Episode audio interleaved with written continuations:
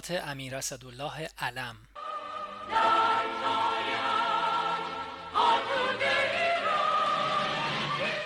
1352 شهریور.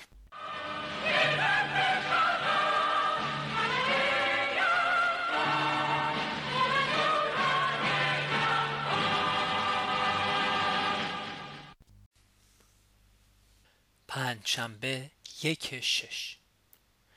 صبح اول وقت ساعت هفت با فرمانده ژاندارمری و رئیس ساواک جلسه دو ساعته برای کارهای بلوچستان داشتم. بعد به ملاقات ها گذشت. از جمله سفیر سابق آمریکا داگلاس مک آرتور که مشاور کمپانی اسلحه سازی هیوز در بلژیک شده به دیدنم آمد. بعد از ظهر به دیدن آیت الله خانساری رفتم. بعد دیدن خانوم مرحوم سپهبد زرقام فرمانده سابق ژاندارمری که از افسران فوقالعاده قابل و صحیح العمل بود و تازگی سکته کرد رفتم. وقتی من نخست وزیر بودم و اشایر کهکیلوی اختشاش را انداختند او سرتیب بود و آنها را با شجاعت و هوشیاری تمام قل و غم کرد. خدا رحمتش کند. جمعه دوی شش. امروز ظهر به فرودگاه رفته پادشاه سابق یونان که از نوشهر آمد راه انداختم که به اسپانیا رفت. یک آمریکایی که به مسائل خاورمیانه خیلی وارد است دیدنم آمد. راجب جانشینی ملک فیصل مثل اینکه خیال آنها راحت است. پرنس خالد شاه می شود پرنس فهد نخست وزیر و پرنس سلطان وزیر دفاع. الله اعلم به حقایق الامور. ولی به هر حال عربستان سعودی شیشه عمر آمریکا را نفت را در دست دارد و اولین تولید کننده دنیاست و بزرگترین ذخایر نفت جهان را در اختیار دارد. آمریکا نمی‌تواند در قبال چنین مسئله ساکت و خاموش باشد. حتی شنیدم نقشه های محرمانه دارند که در صورت لزوم آنجا را اشغال نظامی بکنند معلوم نیست در مسافرت برژنف به واشنگتن چجور تقسیماتی در این منطقه کرده باشد. ولی به هر حال قطعا عربستان سعودی سهم آمریکاست. چونان که فکر می کنم ما هم باشیم زبانم لال ولی اوضاع و احوال اینطور نشان داده است. به هر حال آنها ابر قدرت هستند و در کف شیر نر خونخاره غیر تسلیم و رضا کو چاره ای البته یک چاره هست و آن اعتقاد و ایمان به وطن و شاهنشاه و از خود گذشتگی است ولو عده ناچیز باشد. آن وقت می شود ابرقدرت را انسان به دنبال خود بکشاند. ولی با یک عده دهیوس نوکرباب نمی شود. باری من فکر می کنم که افغانستان در حوزه نفوذ شوروی واقع شده باشد. چون نفوذ شوروی در جوار چین و هند در این منطقه برای شوروی یک مسئله حیاتی است و به این جهت است که فکر می کنم ما آهن سرد می کوبیم اما باید کوبید نمی شود بیکار نشست که سر انسان را ببرند. لاقل با بعضی اقدامات شاید بتوان یک راه سازش پیدا کرد. شنبه سه شش. امروز مصادف با حمله متفقین به ایران در زمان جنگ دوم است. یعنی شوروی و انگلیس از تمام مرزها به ما حمله کردند و قافلگیرانه به ما شبیخون زدند. انصافا ارتش ما با روحیه بسیار ضعیف و بد پا به فرار گذاشت که مایه ننگ است. فقط سرلشکر مقدم در کرمانشاه ایستادگی کرد و سیبیل انگلیسی ها را دود داد. در همه جا با این کوهستان ها همین کار را می توانستیم بکنیم. ولی فرماندهان ما متاسفانه از طبقه نوکرباب و ملق زن بودند و فقط در فکر خود و ما را با آن افتضاح روبرو ساختند. نیروی دریایی هم مقاومت مذبوحانه ای کرد. ولی انصافا خوب جنگید و شهدای فراوانی داد. من جمله مرحوم دریادار بایندور فرمانده وقت که مردانه جنگید و کشته شد. خدایش بیامرزد.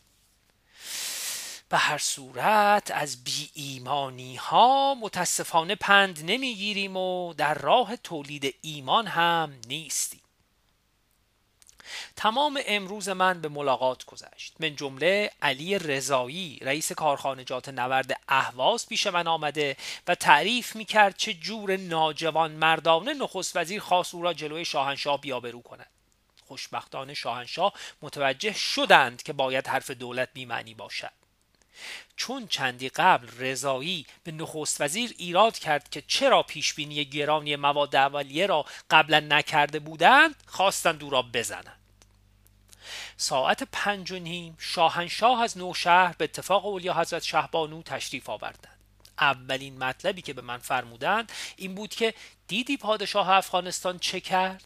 امروز اعلامیه داده و به نفع جمهوری استعفا و با داوود بیعت کرده است.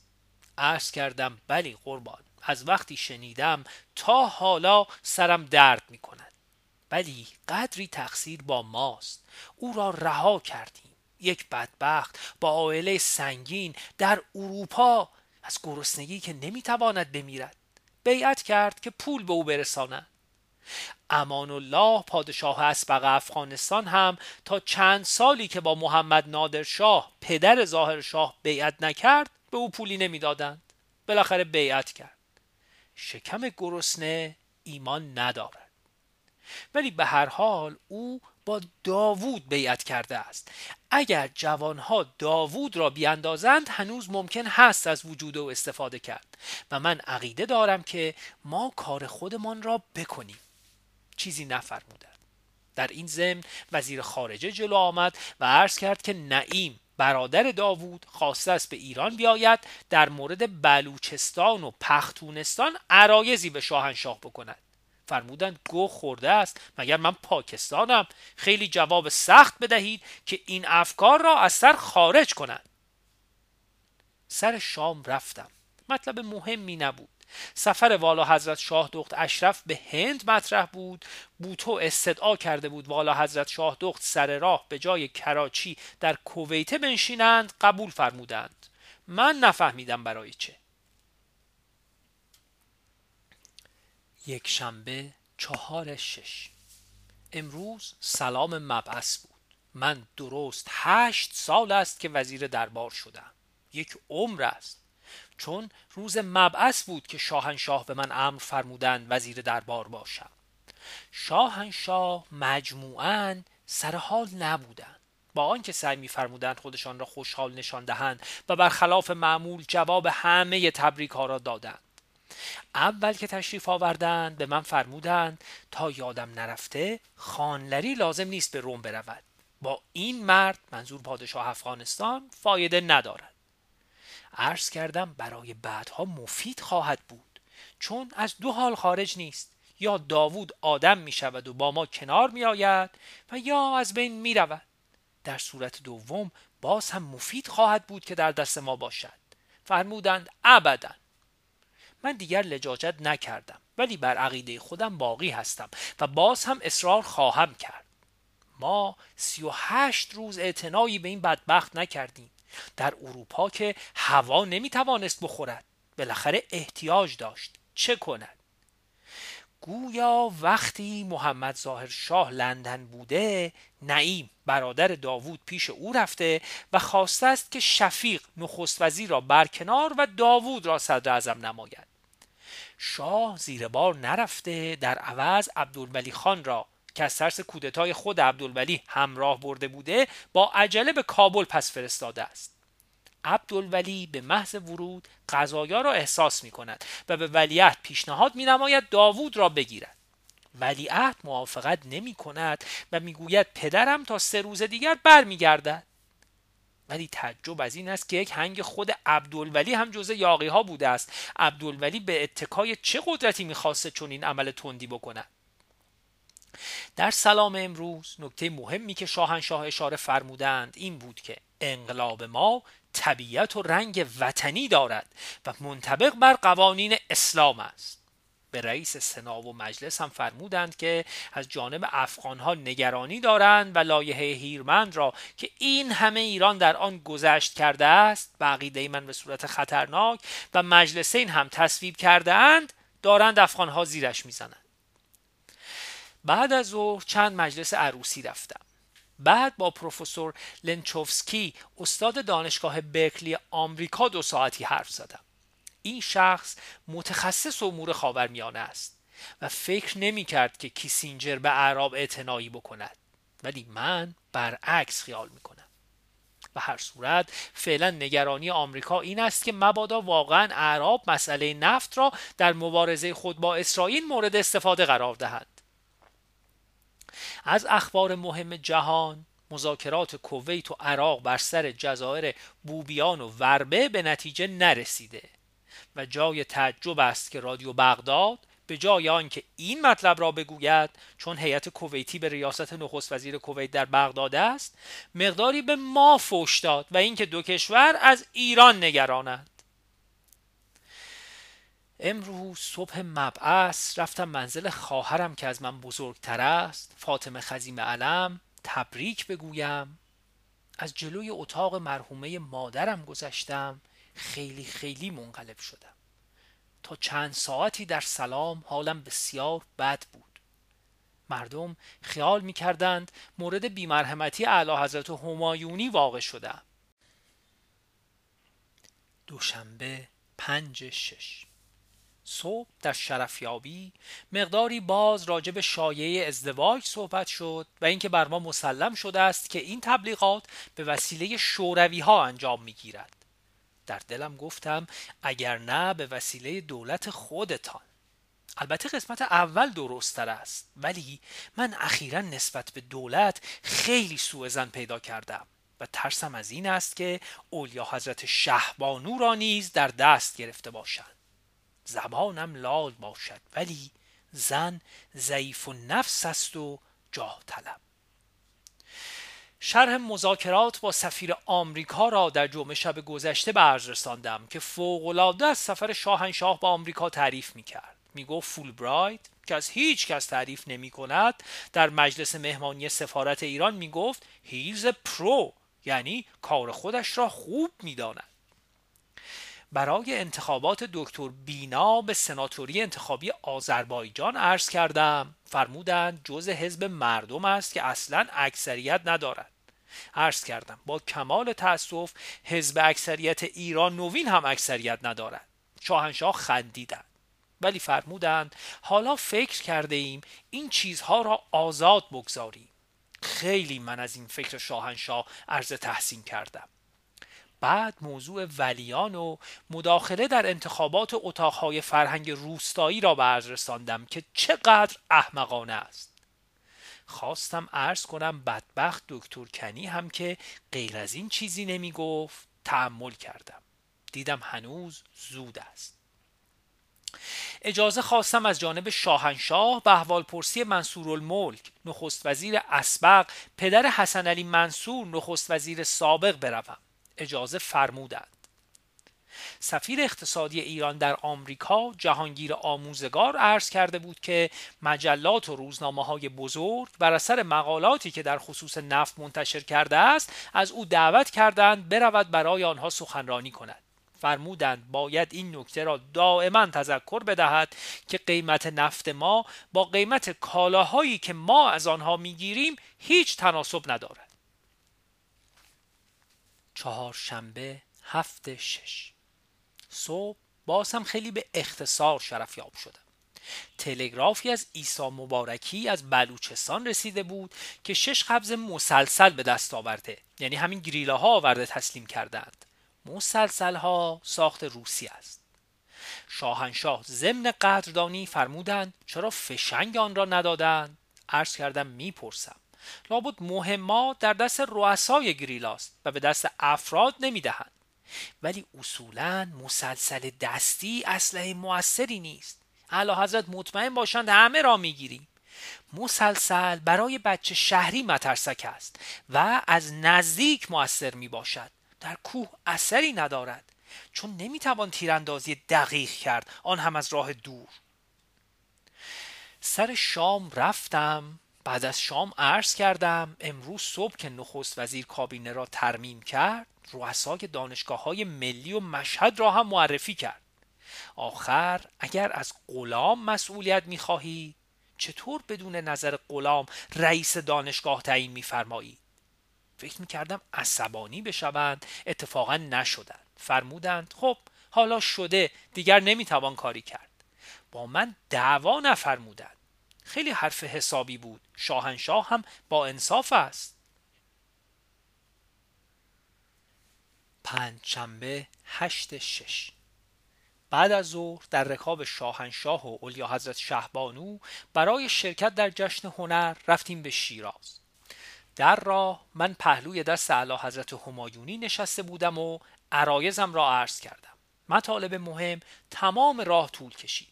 اولیا حضرت هم تنها مشغول روزنامه خواندن بودند. من قدری ناراحت شدم. خوشبختانه خبر خوشی به اعلی حضرت همایونی دادم. در مورد عروسی که روزنامه ها نوشته بودند به عرض رساندم. فرمودند بده شهبانو بخوانند. عرض کردم پادشاه نپال که میآید همانطور که برای ملکه انگلیس تشریف می‌برید در فرودگاه صرف نهار بفرمایید با پادشاه نپال هم در آنجا صرف نهار فرمایید. به جای آنکه او را به سعدآباد بیاوریم. فرمودند چرا؟ عرض کردم آخر بین این دو برای ما فرقی نیست. هر دو رئیس کشور هستند. هر دو پادشاه. چرا فرقی بگذاریم؟ شاهنشاه فوری متوجه نکته شدند. فرمودند راست می‌گویی.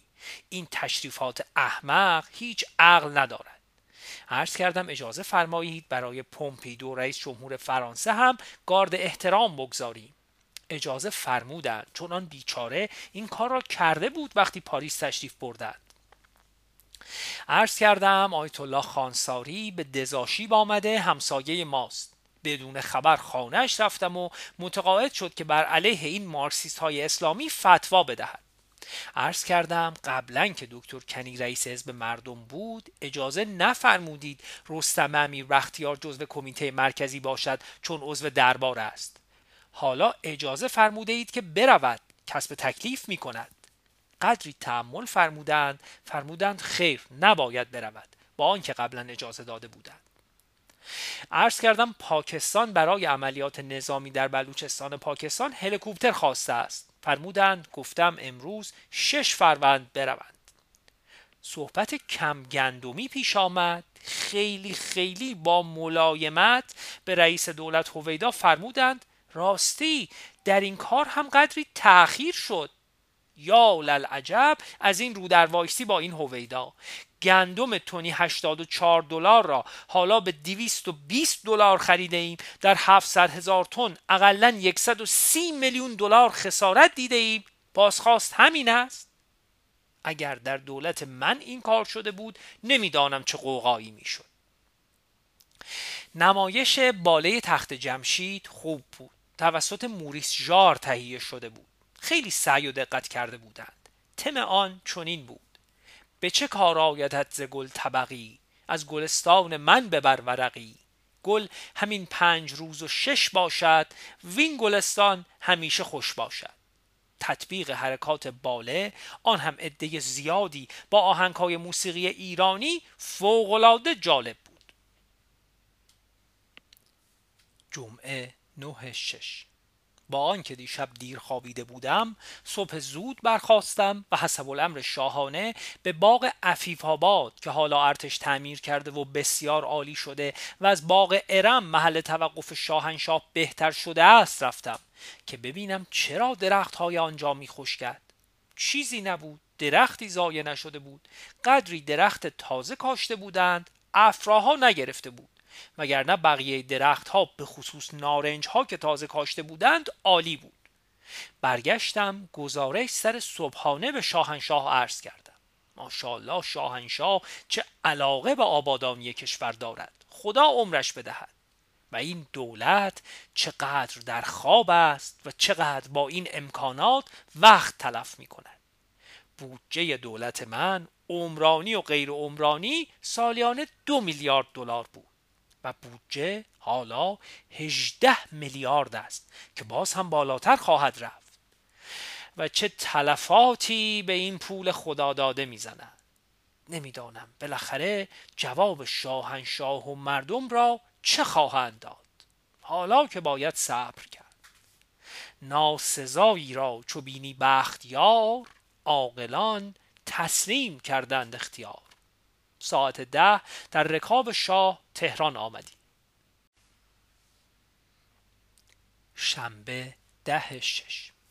صبح به اختصار شرفیاب شدم. قبل از شرفیابی مثل معمول ملاقاتگر زیاد داشتم. از جمله میر عبدی بلوچ که او هم به شیخ نشین ها فرار کرده بود و دو سال قبل بر حسب وساطت من برگشت. مرد صاحب نفوذی است و حالا ما به او حقوق می دهیم مطلبی که به من گفت و ناراحتم کرد این بود که محمد میرلاشاری با موسا مبارکی که حالا در عراق است رابطه دارد. این محمد از طایفه خدمتگزار لاشاری است و این دوره می‌خواست وکیل مجلس بشود نشد. ولی من برای آنکه بیکار نباشد او را بازرس نخست وزیر در بلوچستان قرار دادم و از دولت حقوق می‌گیرد. تعجب دارم اگر این خیانت را بکند. باری شرفیاب شدم به اختصار. به من فرمودند راستی فلانی. اولیا حضرت شهبانو کاملا متقاعد شده و باور کردند که این دختره ای که مردم با حرف به ریش ما چسباندند دوست ارتش بود خاتم فرمانده نیروی هوایی است. تا جایی که به من می‌گویند ما چرا برای خاتم باید این همه فداکاری بکنیم؟ عرض کردم چه بهتر یکی از مشکلات اساسی ما حل شد که اولیا حضرت کلافه نشوند.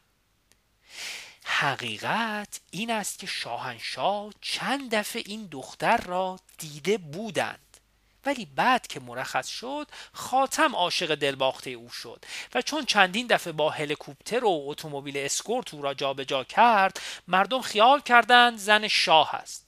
به خصوص که خیلی هم خوشگل است و به علاوه صاحب ادعا و جاه طلب و خودش را لانسه کرد. بعد به من فرمودند به خواهرم اشرف بگو من از این حرکات عوام فریبانه خوشم نمی آید شما ثروت خودتان را وقف بر امور خیریه می کنید در حدود چندین ده میلیون تومان. آن وقت برای تعمیر کاخ خودتان از من می خواهید که به دولت بگویم چندین ده میلیون تومان به شما بدهد؟ چرا می خواهید گول بزنید؟ خدا را یا من را یا مردم را؟ خدا و من را که نمی توانید گول بزنید. از مردم هم چیزی پنهان نمی ماند این حرکات چیست؟ به علاوه کاخ شما مال من است. چطور جزو ثروت خودتان آن را وقف می کنید من حرفی ندارم ولی از این حرکات عوام فریبانه نفرت دارم. بارکالله بر این طرز فکر. خدا عمرش بدهد. بعدا اعضای مدیره حزب مردم شرفیاب شدند. شاهنشاه نطخی فرمودند که برای یادگار اینجا می‌گذارم و قضاوت را به خواننده واگذار می‌کنم که به این صورت تشکیل اقلیت ممکن است یا خیر. من فکر نمی کنم کسی باز جورت حرف زدن پیدا کند. یعنی دولت هم به این صورت نخواهد گذاشت. ولی فکر واقعا عالی است و انصافا خوب هم بیان فرمودند. خدا کند توفیق حاصل نماید. بعد از ظهر تمام کار کردم. تقریبا می توانم ادعا بکنم که کار عقب افتاده ندارم. زهی خوشبختی. سر شام رفتم. به من فرمودند این بخشنامه را که اینجا می‌گذارم به قسمت های دربار بدهم. موینیان رئیس دفتر مخصوص هم به دولت بدهد. آیا دولت مسئول نیست که این همه غفلت کرده و حتی تا شش ماه قبل اجازه توسعه کارخانجات قند داخلی را نمی‌دادند؟ عجب است. عجب است. متن بخشنامه به این شرح است. بر حسب امر مطاع مبارک همایونی به کلیه قسمت‌های تابعه دربار شاهنشاهی ابلاغ می نماید مادام که برای مصرف داخلی قند و کاغذ کشور ناچار است قسمتی از این متاع را از خارج وارد کند با آنکه موجودی به حد فراوان هست باید در مصرف آن نهایت صرفه‌جویی به عمل آید. به طوری که مصرف آن به حداقل تقلیل پیدا کند. تقلیل مصرف بلافاصله باید 50 درصد باشد. بعد اگر بیشتر امکان داشته باشد انجام خواهد شد. این امر مطاع مبارک شامل آبدارخانه اختصاصی نیز می شود بازرسی دقیق در این زمینه به عمل خواهد آمد و متخلفین به شدت مورد تنبیه قرار خواهند گرفت. وزیر دربار شاهنشاهی. یک شنبه یازده شش. صبح شرفیاب شدم. بخشنامه مربوط به کم مصرف کردن قند و کاغذ را که پاک نویس کرده بودم به نظر مبارک رساندم. عرض کردم وظیفه دارم عرض کنم صدور این بخشنامه از طرف من به دربار و مشابه آن از طرف دفتر مخصوص به دولت ایجاد نگرانی می کند و ضرر آن بیش از نفع آن است. فکر می کردم عصبانی بشوند ولی فرمودند درست می‌گویی. بگو با آنکه به حد وفور هست. عرض کردم مردم خواهند گفت قسم حضرت عباس را باور کنیم یا دم خروس را. باز فکری فرمودند فرمودند بگو چون قیمت آن را می‌خواهند بر ما تحمیل کنند باید کمتر مصرف شود. عرض کردم این یک حرفی. با وصف این غلام شاهنشاه خیال می کند که بیشتر تولید نگرانی بکند تا آنکه مفید باشد. به هر صورت امر میفرمایی صادر می شود ظهر اولیا حضرت شهبانو از شیراز وارد شدند. استقبال ایشان رفتم. بعد از ظهر حضور والا حضرت شاه دخت شهناز رفتم. شوهر ایشان خسرو جهانبانی خیلی آدم شده است. ماشاءالله بچه های خیلی قشنگ و خوبی دارند. که خسرو و فوزیه. مخصوصا فوزیه خیلی مامانی است فعلا کار و فکرشان این است که به علا حضرت همایونی نزدیک بشوند. کاری که از اول باید می کردند